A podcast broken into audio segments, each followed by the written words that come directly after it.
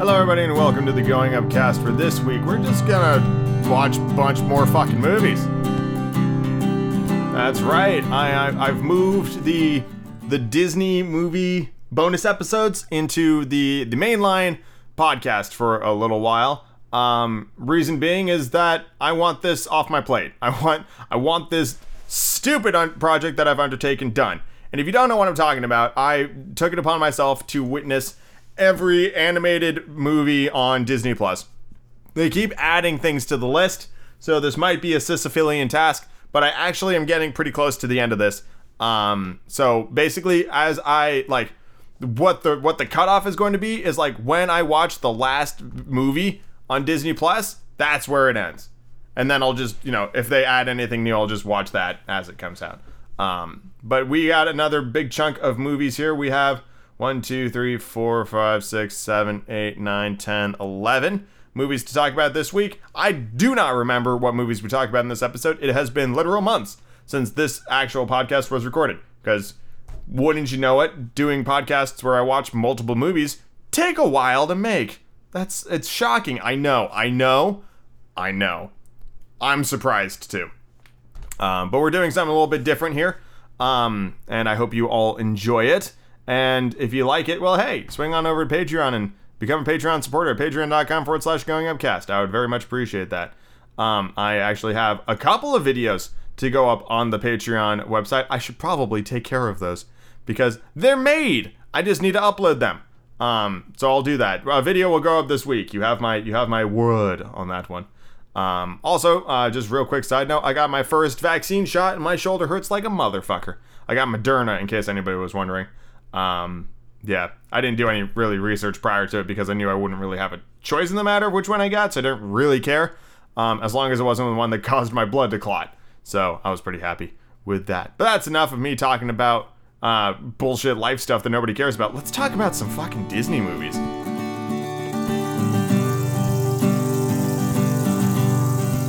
The Sword in the Stone. Ugh. It's early in the morning. Sword in the Stone. Another Wolfgang Reitherman movie from 1963. I said that with no confidence whatsoever. It's from sometime.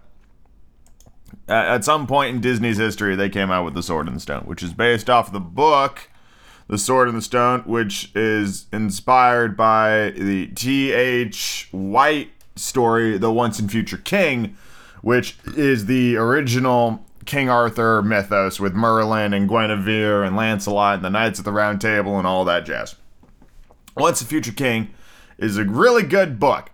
And The Sword of the Stone is primarily focused on the first part of that book. There are there are technically five parts to that book, but the fifth part is garbage, so don't worry about it. It's really just a four-part book. It's a massive tome. I think it's like a thousand pages.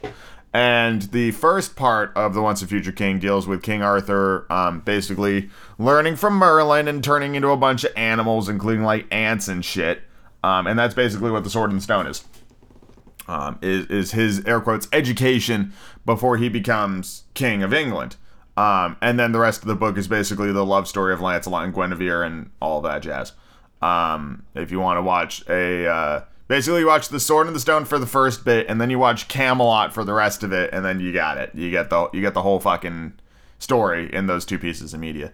The Sword and the Stone is fine. Um, like I like Merlin a lot. I'm a I'm a sucker for this story.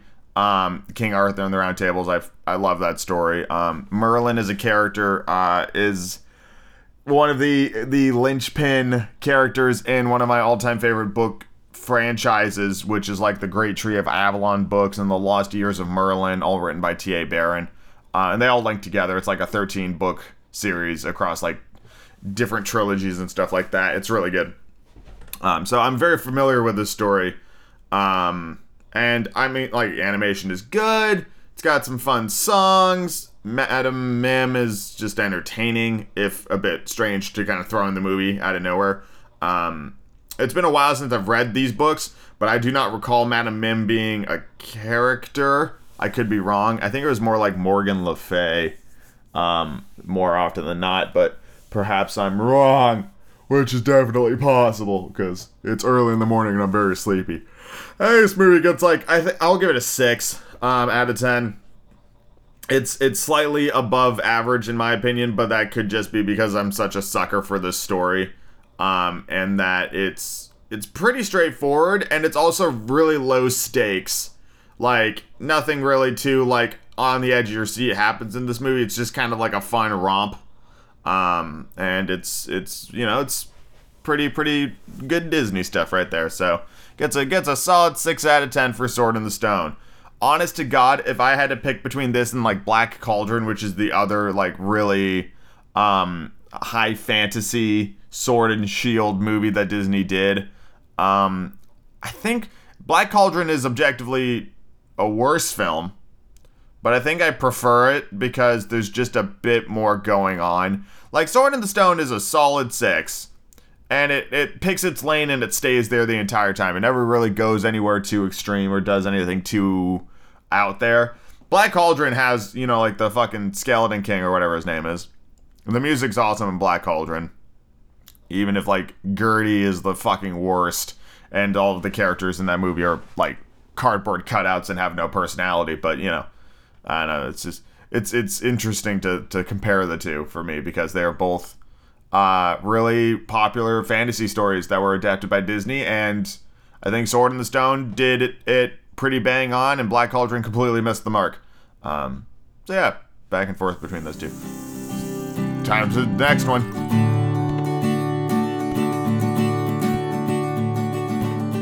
Raya and the Last Dragon. I caved and spent thirty dollars to see it early. Um, then then wait until it, it came out and um, it's pretty it's pretty good. It's gorgeously animated. I mean, that goes without saying. Um, Disney has very much figured out how to make good looking movies. I don't think anybody is surprised by that anymore. They've also very much figured out how to make water look amazing, which is awesome. Um, the characters are, are pretty decent. I'm a sucker for any movie where like the party of the movie is slowly gathered um, over the course of the film. Like different heroes and like supporting characters are added to the to the group.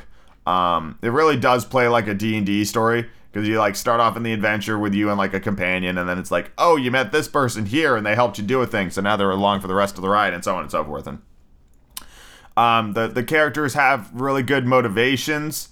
Um, I think my favorite character for that was the one from Fang. Was it Fang or Spine or something? I can't remember. Benedict Wong's character. Um, I, I liked his motivation the best because it, it's not really said with words so much. I mean, he is the last surviving member of his village, but the camera shows that like his family was turned to stone, and you see like the crib and his relationship to the to the little baby with the monkeys. Um, kind of really showcases that uh, story, and I liked that a bit.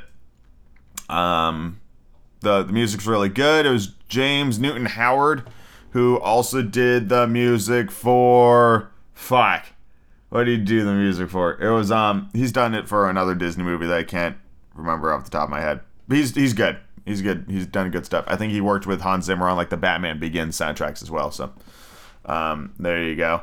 Uh what else? The plot itself isn't anything super original or new. Um fractured country has a mythical being. There's a dark force on the way. Hero needs to reunite the country and bring back the mythical beings to banish the dark force. There you go. And the parallels between this movie and the TV show My Little Pony is extravagantly obvious. That doesn't make a lot of sense. It's very strong, these parallels. You've got dragons who each have their own mystical power, their own special talent, one might say. They're all incredibly colorful, but that's kind of loosey goosey. The enemy is brought around by humanity's sense of disharmony or discord. And in the end, it's the magic of friendship that saves everybody. They call it like they keep emphasizing trust, but it's it's friendship. It's it's the power of friendship is what is what saved the day. So yeah, I mean, it's it's also got parallels to like Guardians of the Galaxy and uh, Kubo and the Two Strings, I think, has a, a lot of very strong parallels to this movie. Um, it's not bad. I mean, it gets like a seven out of ten. It's it's decent. Um, in terms of like this recent leg of 3D animated Disney movies, like it is better than Wreck It Ralph, and that's about it. Every other one I can think of, like um, Tangled and Frozen and all that stuff, um, does kind of eke out over the top of Raya and the Last Dragon. Um, so yeah, I mean, it's decent. Um, only if you're like a diehard Disney fan would I recommend doing the $30 thing. Otherwise, you're really not missing out on much. There's not a whole lot to spoil with this movie. Um, so you're really not gonna risk like the movie being ruined for you. Um, you'll just be kind of along for the ride uh, on on that one. Um, there there are definitely a lot of issues I have with the movie. Uh, but the biggest one I keep going back to is where did she pull the fucking crossbow out of? When you see the movie, you'll know what I'm talking about. But honest to God, where did that crossbow come from? It's huge. Where was she keeping it? Up her ass? Anyway, 7 out of 10 for Raya and the Last Dragon. Let's move on to the next thing. Next movie in this list.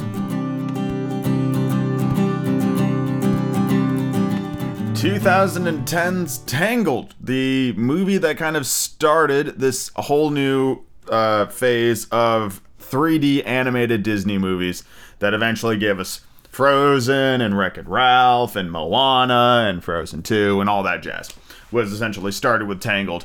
Um, because what we had before was like the the aughts where we got really terrible 3D movies like Bolt and shit. Um, and then we had Princess and the Frog, and there was a bit of a resurgence of like classic fairy tale esque stories. Um, and then Disney uh, kind of wised up and made Tangled. And Tangled is phenomenal. Um, the music is stunning. The animation is excellent. The the Flynn and Rapunzel characters are phenomenal. Um, I love the Mother Gothel. She's great. Like it's just it is it is a classic kind of fairy tale story. It fits the Disney model really well. Um, it ends spectacularly. I, I just love this movie. Like up, down, left, right. It's it's really fucking good. Um, so let's see. I didn't actually think about a rating. Um, that now you can tell I enjoy a movie a lot when I ask myself, is there anything wrong with it? Um, wrong? I don't think so. Um, how do I feel about that? Kind of, kind of thinking. I think I'd call it a nine on a bad day and a ten on a good day, and I'm feeling pretty good today, so feeling feeling a ten. Um, I don't, I don't know. I mean, it's it's theatrical. Parts of it are over the top. Maximus the horse is worth like five points on his own. Therefore, yeah, I mean, think, thinking thinking ten out of ten. I don't think I'd call it a perfect movie, which I know seems strange because I'm giving it a perfect score. Um, but for me, for me and my stuff, I love this film. Um, I, I I love the ups and downs. I love the emotional weight it carries. Um, I love the love story between uh, Eugene and Rapunzel. I think that's all great. And I know that Tangled had a pretty prolific legacy. Um, indeed, there's a there's a second Tangled movie that I've never seen before, so I'm excited to watch that. Um, and then I believe there was a show that lasted a while. I want to say three seasons. Um, let's take a look. Tangled.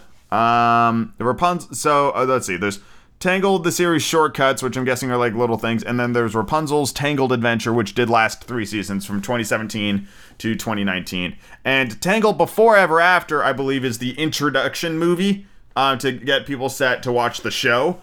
Um, so it'll be interesting to see. Now, the, my question is like, obviously, at the end of Tangled, she cuts her hair.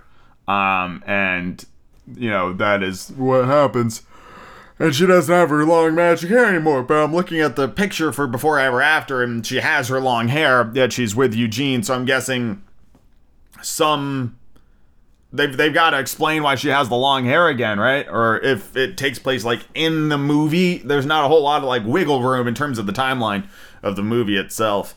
Um, so yeah, I'm not I'm not entirely sure. I very much do enjoy Tangled, and because it basically started a whole slew of it start it started the the current Disney animated spectrum that we have right now, this ongoing um, period in Disney history of these these 3D animated movies. So it is pretty iconic in uh, in that way. So hell yeah, Tangled, fucking awesome movie. If you haven't seen it, you gotta watch it. It is probably in, in terms of the stuff we've gotten today. Like, don't get me wrong, I love Frozen, but if you want like a, a classic fairy tale story that's done the right Disney way. I feel like Tangled is the, is the best example of that. When it comes to classic princess stories, Tangled is probably my favorite.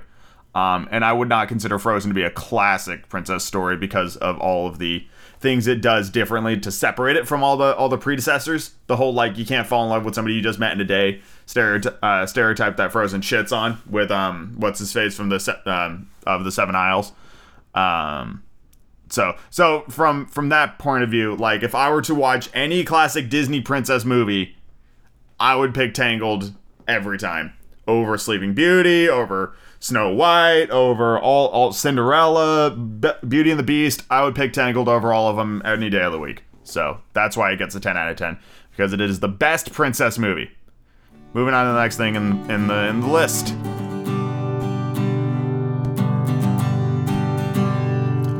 Tangled Before Ever After does kind of take the legs a little bit out from Tangled. Um, and things like growing Rapunzel's hair back, um, not really undoing the the status understanding of the relationship between Rapunzel and Eugene by the end of the first movie because they don't actually get married within the movie. You're just told in the narration at the very end of the movie that eventually they get married. So that's fine. Um, but Before Ever After is a 2D, it looks 2D at least, uh, animated film designed to set up the um, the new show that came out called like Tangled Rapunzel's Adventure or something like that. I think it ran for three seasons and it's done in the exact same kind of 2D style as this movie. Uh, what's kind of fun about it uh, is that the original cast came back not only for this straight to TV introduction movie to set up the uh, fucking new show, but it also had that cast for the show. So I thought that was kind of fun. That was a nice touch.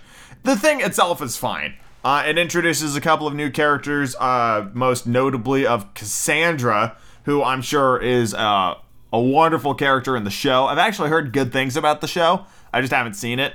Um, and based on this movie, it, it does look like a, a you know your good old fashioned kind of action um, show with which probably tackles some more adult themes. Um, especially considering that these are definitely adult characters.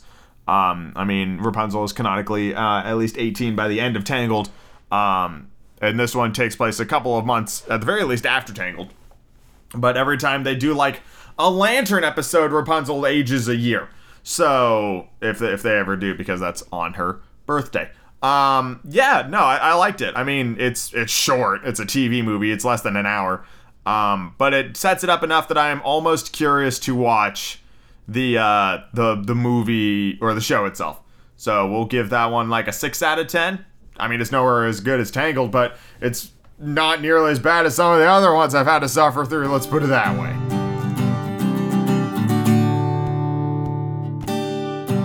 Tarzan, the last vestige of the Disney Renaissance era, as far as I'm concerned. Tarzan came out in 1999.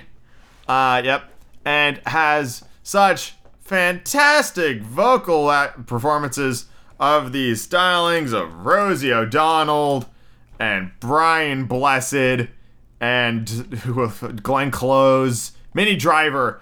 Minnie Driver, probably the best. Um, don't get me wrong, I like Brian Blessed a lot as Kurt, as not Kerchak, as William Clayton. I think he's he's a great villain, pretty straightforward.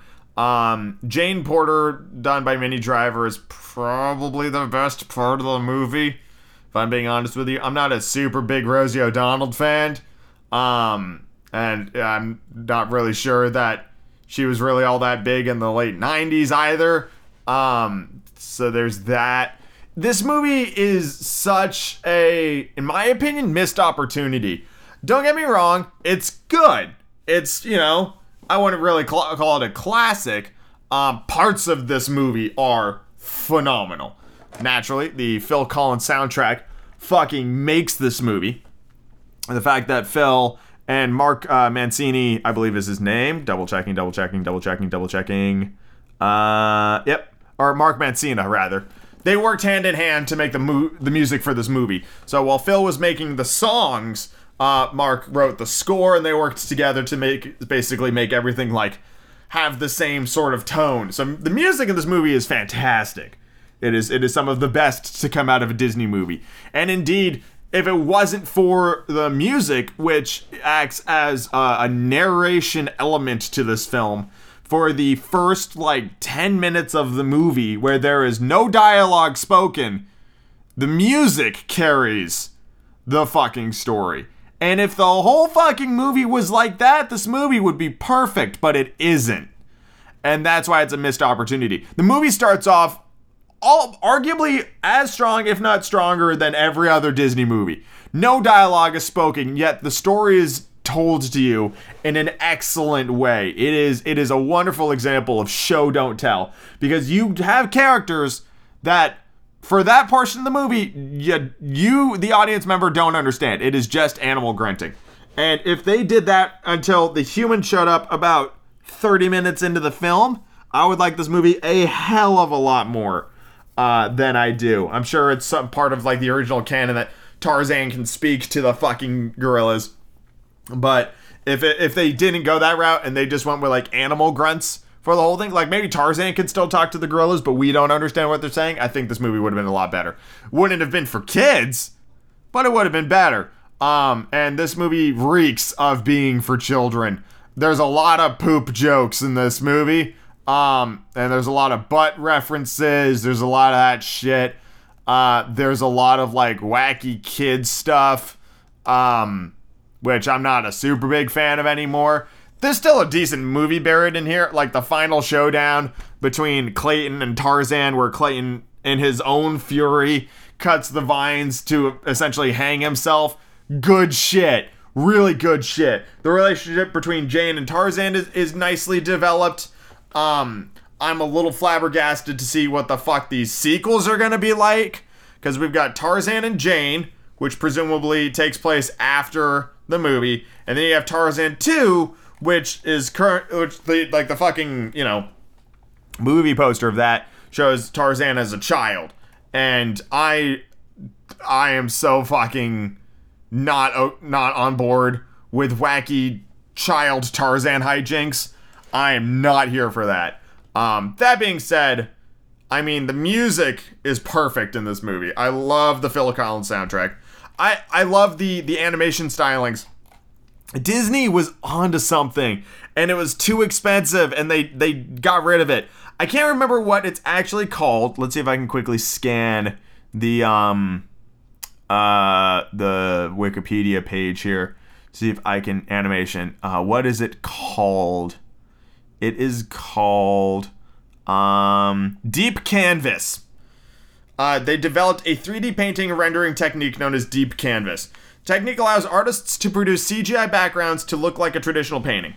Um, and that's how they were able to pull off all of those radical, like, skateboard moments almost. They even studied uh, Tony Hawk to see how, like, he moved uh, in order to figure out how Tarzan, like, moved through the trees while he was, like, sliding down the bark all of those awesome moments and a lot of the background stuff, the the the forest, um, a lot of that stuff was filmed and it was CG. It was it was 3D rendered, uh, but it looked like you know, well, I mean, it looks rendered and CG and all that stuff, but it looked awesome.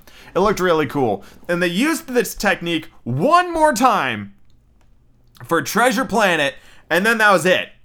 So um, oh, actually, no, I apologize. They also used it in Atlantis The Lost Empire, which was the movie that came out after this. So, three movies, three Disney movies used deep canvas technology until they canned it completely because it was too expensive. Um, but those three movies have this stylized look to them that is weirdly timeless. Like, is it good CG by our standards? You could argue no. But stylistically for this this technique, this this technology, it still looks pretty fucking amazing. And I I lament that it was it was put by the wayside because it was too expensive. I almost want them to like bring it back to make another deep canvas movie um because Tarzan was the first and uh I mean Tarzan does a does a pretty good job. Again, you know, like Tarzan doesn't completely blow me out of the water. It is nice to see a, a an old school Disney movie like this that doesn't follow like the the standard um like fairy tale story. I mean, Tarzan is based off of the Edgar Rice Burroughs book, obviously. So, I think when it's all said and done, the music plays a big role. If I took the music out of this, I would hate this fucking movie. Because without the music, it is not very good. But with the music, it's a solid. I'm gonna give it a seven out of ten. I want to emphasize yet again, the mu- music. The music is perfect. So the almost all of the positive points for this movie are to the music and Minnie Driver and the deep canvas technology. Outside of that, there's nothing super amazing about this movie. Nothing incredible to write home about. Um, yeah, I will say that this movie was also directed by Chris Buck, who also worked on Pocahontas and would later go to co-direct Frozen and Frozen 2. So I thought that was kind of cool. Uh, he's been a part of quite a few Disney movies, indeed. Indeed, quite a few Disney movies. It's kind of fun. Now it's time to wade ankle deep into some shit ass straight to video sequels. Tarzan and Jane, the 2002 direct sequel to uh, Tarzan, with which takes place like a year after the events of the first film. Is well, it's bad. I mean, nobody nobody's gonna fucking sit there and be like, no wait, now hold on. Tarzan and Jane, though, that's the hidden gem of the Disney vault. Not a fucking chance in hell. It's one of the few movies on this fucking list, especially when it comes to direct sequels, where you can like kind of look at it and be like, this isn't very well animated, is it? It's not great.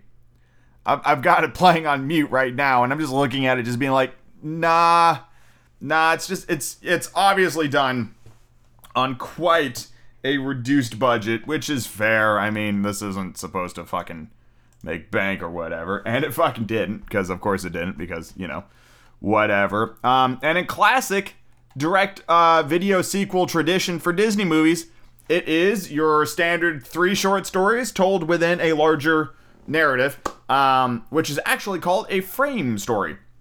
That's what it's called. Uh, you know why I learned that? The Tarzan and Jane Wikipedia article.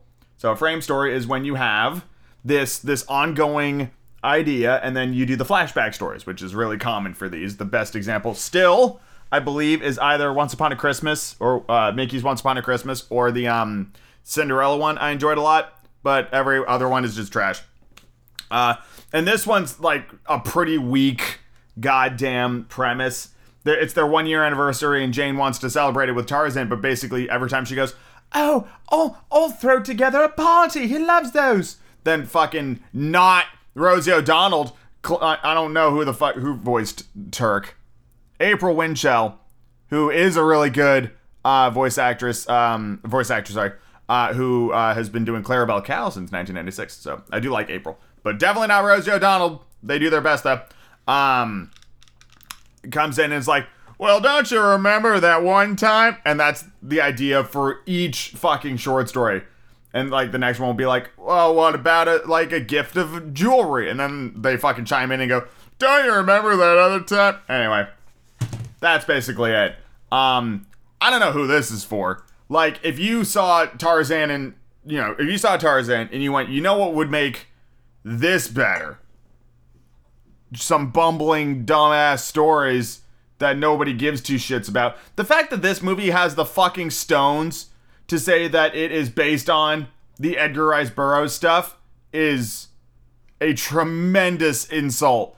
Like, it's it's insane to me that they they try to pull that move because none of these stories are from Rice Burroughs books. Just the names of the characters.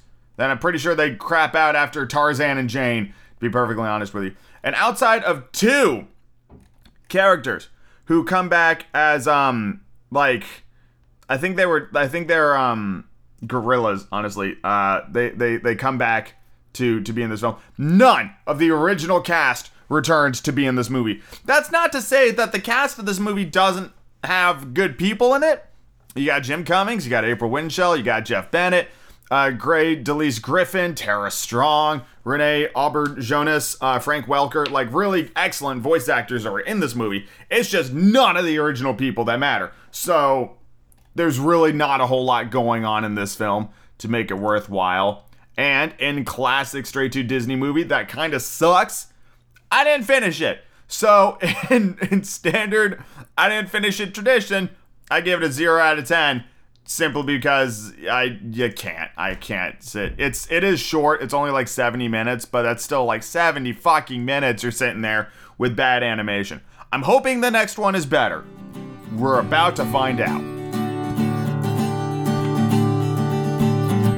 Tarzan 2 is well, A, it's way better than Tarzan and Jane. Um, it's at least watchable. So there is that. However, it only still gets the five. It gets it gets it gets a five out of ten because it is not super offensive, but doesn't do anything too incredible. It's as average a movie as you're likely to find. Um, that means you know you got to give props that instead of just doing the fucking frame story that Tarzan and Jane did, they actually had a narrative here. Granted, it is just The Lion King, but it's you know there's a story and there's a through line um, which is always appreciated. But yeah, it is just The Lion King. Tarzan um, is kid. It's a prequel movie, and he he doesn't fit in with the gorillas for some reason. Oh, it's crazy. And even though Glenn Close and Lance Henriksen reprise their roles as Kala and Kerchak, which is always nice, um, you, know, the wise words of Glenn Close can't help Tarzan figure it out. So when a tree falls and everybody thinks Tarzan is dead, he decides that it's better for him not to return to his family Lion King. And he runs off and finds this guy who lives on his own because he was spurned by the people of his past and says that it's better off being left in the past and that it's better being alone. In this case, played by George Carlin, which was this is the first time he appeared in a Disney movie. He appears in one other Disney movie, and that's Cars. So that's fun. Um, but there's your Timon and Pumbaa character, and he teaches Tarzan how to, you know, be a, a Zugor because that's his name. Um, but you know what? Doesn't work out for some reason. Also, there's another trio of gorillas for some reason who are voiced by Ron Perlman, Brad Garrett, and Estelle Harris from Seinfeld. She's Mrs. Potato Head in Toy Story, so she's there too. Um, vocal performances in this movie are really good, and it has new Phil Collins songs for Tarzan. Two, two new Phil Collins songs, I think. Um, I, I think uh, I'm pretty sure it's two. But I was I was stunned. I was like, is that fucking Phil Collins? Because both this movie and um, the other one start with two worlds, one family, like as like the intro song, and they're both done in slightly different styles. And I'm just like, all right, yeah, I get it. But Phil wrote fucking new songs for this shit, and I was just like, wow, that's it's impressive for a straight two, you know to get Phil Collins. No, no. So if you if you ever wondered what it would be like to have more Phil Collins songs for Tarzan, Tarzan 2 has a couple more for you. They're not bad. Um, just like how Phil Collins' music was the best part of the original Tarzan movie, it's probably the best part of this movie. So there you go. Animation's pretty good. I mean, it's just it's just fairly inoffensive. Um, oh, also, eventually, um, shit breaks bad with with Timon and Pumbaa, and Tarzan returns to his original family after defeating the the the air quotes villain. I mean, it's a really low stakes movie. These villains are basically just kind of bumbling clowns. There's nothing really intimidating or frightening about them. Sabor, the leopard from the first movie, does make an appearance here, but they are also afraid of the Zugor, um, for whatever reason. Yeah, it's fine. It's also really short. It's like 63 minutes long. I know it says an hour and 15 minutes, but 11 of those minutes is the ending credits. It's an insane amount of credits. It is one seventh this movie's entire runtime. So, yeah, um, it's fine. It's watchable. It's a 5 out of 10 if you want to see Lion King done badly with like three Phil Collins songs, then this is the one for you. Um, but it's it's far from the the worst straight to video sequel I've seen. Um, and indeed, if I had to rank them, this would probably be higher up the list simply because most of them are trash. It's not very entertaining or fun, like Bambi 2 or Lion King 2 Simba's Pride, which is probably the best one um, off the top of my head. But it is it is watchable, and you know what? At the end of the day, that's a victory in and of itself, and just kind of makes movies like this make me sad that we're never going to see something like this ever again. You know, there's not going to be you know, there's there's full production sequels. There's no straight to video things anymore because those those studios are dead. And it makes me sad because sometimes they're okay. Most of the time they're not, but sometimes they are. Let's move on to something I don't know anything about.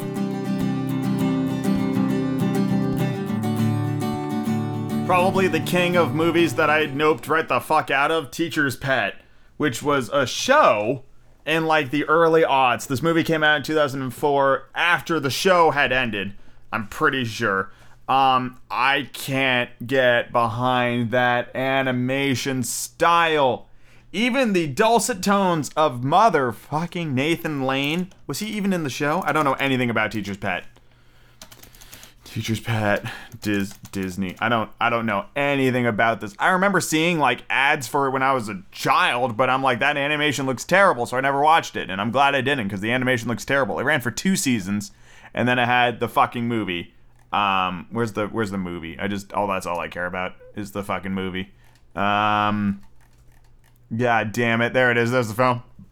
Uh, yeah, Nathan Lane. Who else is in this? Kelsey Grammer, David Ogden Stiers. My God fucking Disney legend right there. He's been in a bunch of things. Uh, Jerry Stiller, Rob Paulsen, Wallace Shawn, um, Mae Whitman. Nice. Kevin Michael Richardson. Excellent. Um, yeah, it's and apparently it's a musical. It's got nine songs in it. Could I can't. I just can't. The they they look terrifying. It started with this weird like Pinocchio thing, and the blue fairy. It looks like it looks like a horror movie their weird vacant eyes and awful separated teeth. It's not cute. It's terrifying. And I don't like it. I don't like it at all. So, and they all look like that. And it's, I just can't. I can't. I just, I've got other things going on and I don't want to be scared and sit there for like a fucking hour plus spending time with characters I don't know anything about, especially when they look like such fucking garbage. So, absolutely not. No way, Jose. Not watching it. Zero out of ten. Fuck Teacher's Pet. Looks terrifying. I don't. I don't want any emails. Don't fucking call me and be like, "Oh, Teacher's Pet. I remember that's my favorite shit. It's the whole fucking world." No, you're. It's bad animation. I don't like it. Boo. Boo. Teacher's Pet. Let's watch a Disney classic. Disney classic may have been a strong word for the three caballeros, but it is the seventh movie, seventh animated Disney movie.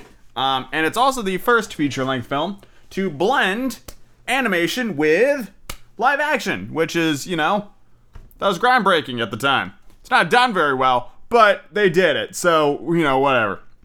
It is the, it's basically more of Saludos Amigos, which is that whole, um, like the goodwill package thing that, um, Disney was doing on behalf of the State Department uh, leading up to World War II, or at least leading up to America's involvement in World War II, um, trying to, you know, go like, hey, Latin America, you're great.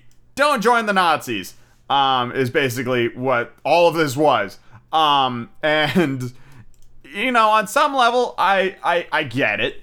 Um, I don't think Disney's done a goodwill thing like that since, however, this this is like Disney absolutely will make movies and tell stories and have a culture kind of wrap around that, right? You got it with Moana and the Polynesian culture, Frozen with the Scandinavian cultures, um, Raya and the Last Dragon with Southeast um, Asian cultures, uh, particularly like Vietnam and Cambodia and stuff like that. And Three Caballeros and Saludos Amigos was all about Latin America. Um, and you kind of they they say Latin America, but at the end of the day, it is mostly Mexico and Brazil. So a very large portion, the majority of North, Central, and South America's Latin population is not really dealt with in these movies, um, which is still not great. So at least you know what they do, you know, because you got what Jose who represents Brazil, and you got Panchito who represents Mexico, and so in that area they're not trying to. I don't think I don't think they're trying to refer to all of Latin America um, within these movies. They really just kind of fixate on those two, um, those two countries and those two cultures more than anything else.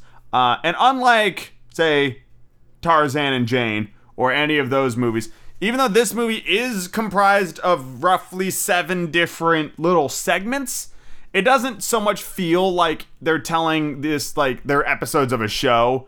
It's just like it's more like movements in a musical or like a play, you know? It's like it's different scenes and it's different acts. It all loosely ties together, um, but it really does feel like what would happen if like Fantasia had like you know was was focused on Latin culture. Um, there's a lot of really bizarre animation. Uh, the music is just a ton of fun. I love the music. Um, it's it's it's entertaining for sure. Um, is it racist? Probably. I mean, when Panchito comes out wearing a sombrero and just firing off pistols, not great. Not great. And to and to Disney's credit, they do give you the hey, just a quick heads up before you watch this shit. Uh, little racist, just a little bit. Um, but I absolutely love. I mean, his fucking name's Panchito Pistoles. Um, I love those characters like the the Mexico ride um in Epcot where you see the three caballeros and it is that lovely blend of live action and animation on the ride itself. Oh man, I I, I fucking love it. It's it's it's wonderful. Um so yeah, I mean it's it's a product of the time for sure, but it's very entertaining. Um I I enjoyed the music. I loved seeing the the animation. Um it's hard to have an entire movie where Donald Duck is the main character and he's he's kind of Donald's purpose in this movie is mostly for Donald represents the the uh, uh, North American or I guess the the United States audience. That's what Donald represents. Donald is our, our our person who asks all of the questions and gets told all the information, so the audience knows what the fuck is up that's what Luke Skywalker serves in Star Wars, right? He is our our viewpoint for that world. So everything gets explained to him and by extension us. He's our he is the the touch point for the audience. So we go, "What is this?" part of Brazilian culture and then Jose will explain it to Donald and then we learn a little something. Um, I cannot say if this movie is accurate in terms of the actual cultural pieces that this movie tries to represent. My money is on yeah because this was not designed to be insensitive. This was designed to be like this was an outreach thing. It's basically propaganda is what this is what this movie is. It was designed to showcase, you know, Latin American culture um or at least Mexican and Brazilian culture in a really positive light. Um so everybody would be like this is amazing and awesome and something to be enjoyed and celebrated. Um not something to be like ridiculed and mocked. So my money's on they probably did their homework. There's a fucking documentary um, called Walt and what is it called? It's called Walt and El Grupo, um, which is a 2008 documentary all about making this movie, uh, Saludos Amigos, and just like the trip and all the artists and story writers and Walt himself who flew all over South America and Central America to like learn these stories um, and Mexico. Uh, and it's you know they did their research I mean, they they probably did the best they could. It, this premiered in 1944. Um, in case anybody was wondering. But yeah, I mean that's that was that was the point of this. As a movie, it's weird. It definitely doesn't follow like a, a standard narrative structure that one might come to consider from like oh I don't know Tarzan 2. Tarzan 2 follows a pretty standard narrative structure. You know, it goes you know A B C tells the story. Three Caballeros is like a bunch of short stories just kind of stapled together under this loose narrative to Donald opening presents and just learning about the culture. Um, and since that's what it set out to be, it's just a celebration of these cultures and the music and the, the people. There's a lot of uh, really famous um, people from that part of the world um, at the time that are in this movie. So that's that's nice too. Um, I actually prefer this to Saludos Amigos because while I liked Saludos Amigos, or at least I think I, I like it now. I don't know what my review was of that particular movie back in the day. Um, but I, I, I prefer Three Caballeros um, mostly because Panchito was my favorite out of the three, and he's only in this one. Um, the first one just has Jose, and this one has Panchito, um, which I thought was was great. Um, and it's I think there's actually there was a show, wasn't there? The Legend of the Three Caballeros. They came out like not that long ago. I'm pretty sure they live on in a show. Checking, checking. Yeah, Legend of the Three Caballeros, right there. Ran for one season in 2018. Um, why the fuck is She-Ra in this? They all have swords and spears. What the fuck is this? They're crazy. Um, so yeah, there was a show. So I mean, Disney hasn't forgotten about it, but I think I recall hearing somewhere that they may be altering the Mexico ride to make it a little less racially insensitive, which is probably for the best. I mean, they're doing that to all of their rides, which is good because you can't have that stuff anymore. That all being said, everything, everything, ceteris paribus. Um, this movie for me, I, I really liked it, so it's probably gonna get like a six, six out of ten. Um, it's it's it's entertaining, and I've I've seen a couple of these movies today. It's the first movie I can say that was entertaining. Um, so I would I would I would sooner watch Three Caballeros, um, forever than try to watch even 30 more seconds of Teacher's Pet. So, good job. Time to move on to. That's a movie? Alright.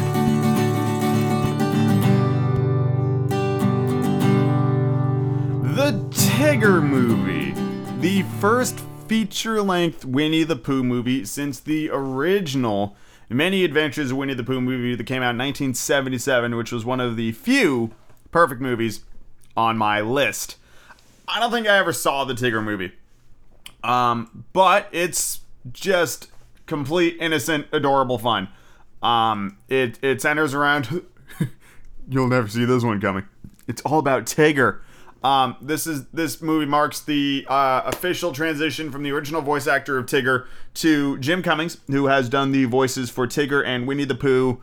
Um, basically, since this, um, he was doing the voice for Winnie the Pooh for a while, um, uh, instead of the original person who was Sterling Holloway, I do believe, one of the old school Disney uh, legends there.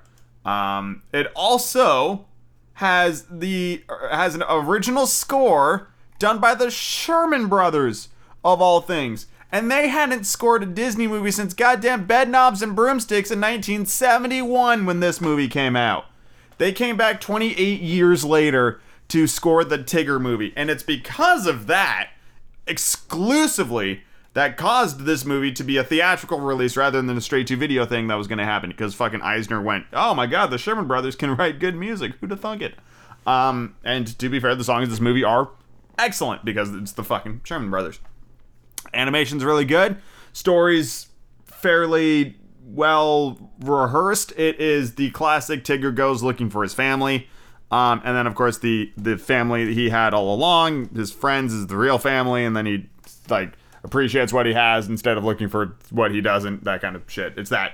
It's that fucking story. Um, he he goes to Owl for advice to find his family, and Owl goes, "Well, take a look at my family tree." And then Tigger goes, "Oh, it's a fucking tree I've got to find." And of course, he can't find a tree, and um, it's actually kind of heavy at times because like all his friends dress up like Tiggers to try to be like, "Hey, we're your family," and Tigger buys it until Roo fucks it up, and then Tigger gets like super fucking sad, like he's sad a lot in this movie because he's like he thought his friends betrayed him. And they were just trying to help him out. And then he fucking goes out and gets caught in a blizzard. And Roo's like we gotta go get him. And everybody's like I don't want to go get him. And then they're like no we gotta go get him and then go get him. And he finds a tree that's stripy because of the snow. And he's like almost like in tears being like I gotta stay here. This is where my family's gonna be and then for like you know out of nowhere almost, Christopher Robin shows up and he's like, What the fuck are you guys doing? And Tigger's like, I want my family. And then he realizes that like Pooh and Rabbit and Piglet and Roo and all the others are his family. Um, it's it's adorable. Um, it's easily my favorite Winnie the Pooh movie after the original one. So there's that. Um, although I haven't had a bad time watching any of these movies. Um, I think the most forgettable one for me is Piglet's Big Movie. I'm pretty sure they just spend the entire movie just shitting on Piglet. Um, I love the Heffalump one. I thought that was just adorable. Where the fuck is that one? I saw the Heffalump one, right? Yeah, like um, the Lump movie. Is that what it was called? Why can't I remember? There was one with a Heffalump. I watched that one. I, it was good. I liked it. Piglet just just fucking got dumped on um, every which way to Sunday. Uh, oh, it was Pooh's Heffalump movie. That's what it was called. Uh, Grand Adventure is meh. And then uh, Tigger movie. It's probably my second favorite. It's it it it feels like I don't know. Like the original movie technically is a is a bunch of short stories tying t- together.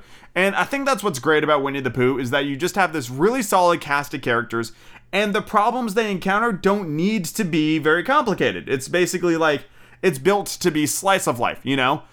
Pooh's out of honey. Pooh could go on a fucking 40 minute journey for honey and he's gonna talk to every single fucking character. He's gonna go up to goddamn Rabbit and be like, "Hey, Rabbit, have you you got any honey?" And Rabbit's gonna be like, "No." And he's gonna go to Piglet's house and he's gonna be like, "Hey, Piglet, you got any honey?" And Piglet's gonna be like, "No." And it's just gonna do that over and over and over again. And that's just you know, it's just nice fucking shit to put on. It doesn't take a lot of mental shit to you know follow what's happening. It's just a pleasant fucking movie. Seven out of ten. Tigger movie gets a seven out of ten. It it's just it's just nice. It's just sweet. I like it. What more do you want? Next movie. Finally this week, this episode, Tim Burton's The Nightmare Before Christmas, 1993, I want to say. I have many strong feelings about this movie. If you asked me before I rewatched it today, I would have told you I hated this movie. And the reason I hate this movie is because it's boring. It is not a particularly interesting film. You can boil it down into a couple of short sentences. Guy doesn't like Halloween. Guy discovers Christmas. Guy celebrates Christmas badly. Enjoys Halloween again. That's basically the, the, the entire crux of the film. However, I like to think that I've matured since the last time I reviewed this movie, something like seven years ago. Um, and as a result, my opinions have changed slightly. I actually now consider this movie to be more in the line of um, what's it called? Uh, it's more like a Gilbert and Sullivan, Rodgers and Hammerstein sort of thing. This this movie has more songs in it or at least more of the story is told through song than dialogue. And you could call that a musical, but I, I honestly, I'd pref- can, like, I believe this more falls underneath the banner of an opera than a musical, because operas are almost entire like operas are all singing. There's there's almost no dialogue in an opera. A musical has a little bit of dialogue and a little bit of singing, and it's the balance, and then the play usually has no singing whatsoever. Um, and this one definitely is sung more than it's spoken. So I'm kind of leaning towards more in that opera thing. Also, it's way over the top. Like it's it's incredibly theatrical. Not only are some singers on here actual Broadway legends, like uh, the voice for Oogie Boogie is um, uh, Ken Page, who um, was the the originator of Deuter- Old Deuteronomy in the uh, Broadway production of Cats. So like pretty pretty spectacular voices, but of course the only one ever anybody ever like remembers um, for this was uh, Danny Elfman as the singing voice for Jack Skellington, who uh, like all of his songs are just so over the top. Um, and like yeah, I mean, if if I just reviewed this movie without rewatching it, I would have been like, movie sucks. It's boring. I don't like it. It's dumb. Two out of ten. I'm older now. I'm more mature. Here's some really classic songs. And that may be because, you know, these songs have been covered quite a few times. Uh, I'm looking at things like Marilyn Manson's version of This Is Halloween. Um, you know, they, they're, they're very prevalent songs. What's this? You know, especially after Disney bought um, the rights to the movie, they fucking pumped Nightmare Before Christmas every which way. It's pretty popular. A lot of people really enjoy this movie. And it's it is not bad. It's pretty I, I know I made fun of the, the plot of this movie, but it's pretty original. I I it, it pays homage to a lot of the original Christmas stories, like Rudolph. Um, all those original stop motion things are, are paid homage here. Um, you know, it's it definitely has its roots in in Christmas stuff, and it's got its roots in traditional kind of gothic horror stuff. It's got its roots in the opera, um, especially like you know a, a more modernized understanding of opera, things like Pirates of Penzance or uh, the HMS Pinafore, stuff like that, are, are really strong influences to this. I would say. Um, yeah, I mean, God, I, I can't believe I flipped script. I was so prepared to hate this movie, but I don't think I do. Um, because there wasn't a song in that movie where I wasn't, uh, why I didn't like sit up instantly and go, oh yeah, this one. So the songs stick with you, and since that's pretty much how the entire story is told, it's really important for those songs to land, and they they do. I would say, Oogie Boogie song, that whole sequence, it's like one of the best pieces of animation. Um, and I was gonna shit on the stop motion animation for not being very good, which at times it, it isn't. But I think the the relative jank nature of the stop motion actually adds to the the the kind of air quotes scary nature of the movie because there's a really weird like kind of stilted movement to a lot of the characters. Like there wasn't enough movements of or shots of like movement in terms of frames per second in order to make them look smooth. But it just makes them kind of have like this weird like robotic kind of thing going on. Their movements aren't particularly natural. Um, although I think they do a pretty good job with Jack. And Jack Skellington, Skellington or whatever the fuck his name is, um, is such an iconic character, and so many iconic characters came out of this. So, yeah, I mean, it's it's very different from everything else in this list, even Frankenweenie. Um, this is way more entertaining than Frankenweenie. I feel like I would have enjoyed Frankenweenie more if it had the music stylings of the, this fucking movie. Um, at least on paper. Who the fuck knows? Um, it's it, it's always interesting to me that it's called Tim Burton's The Nightmare Before Christmas. It was not directed by Tim Burton. It was directed by Henry Selick. Um, Tim Burton was too busy directing uh, Batman Returns to actually direct this movie, and he didn't want to deal with the the nonsense of stop motion, um, according to all of this stuff. So this was actually the directorial debut of Henry Selick. Um, so that's pretty cool. I think he did a pretty good job, and then he went on to do James and the Giant Peach and Coraline and a bunch of other stop motion movies. So yeah, I think I think when the dust settles and the the clouds clear and I look at this movie objectively, which is not something I I've really ever done. I mostly just shit on this movie. I think when it's all said and done, I'd probably give Nightmare Before Christmas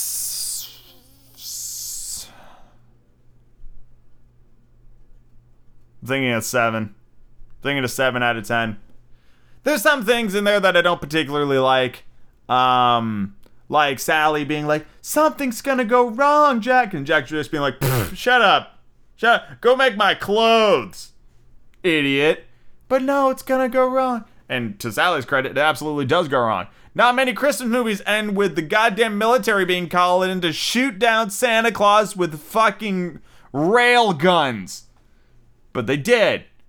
And they do and they fucking knock his ass out of the sky. So that's fun.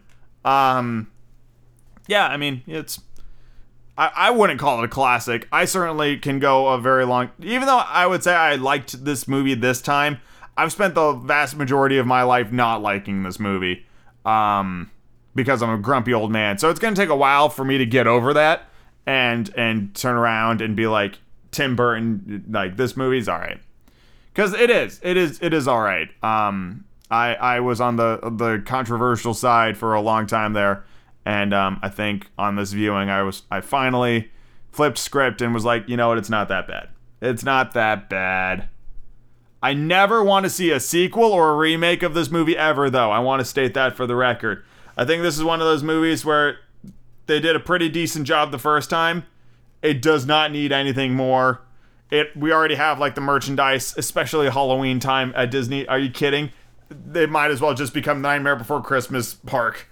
It's crazy how much they pump this stuff. And it's because outside of this film, Disney doesn't have Halloween stuff. It doesn't. Like to be spooky and scary doesn't really mesh well with Disney's MO. You know, you can look at like all their animated stuff. There's really not a lot there. Um, I mean, there's Frankenweenie, but it's still Tim Burton. So the the like the next scariest Disney movie I could possibly think I can't even think of one off the top of my head. There's just there's nothing really that fits it. It's all on its own. That's probably why Disney bought it. So, oh well. There you go. Thank you all very much for listening to this episode of Disney Movie Reviews. We've got quite a few left, something like 30 films.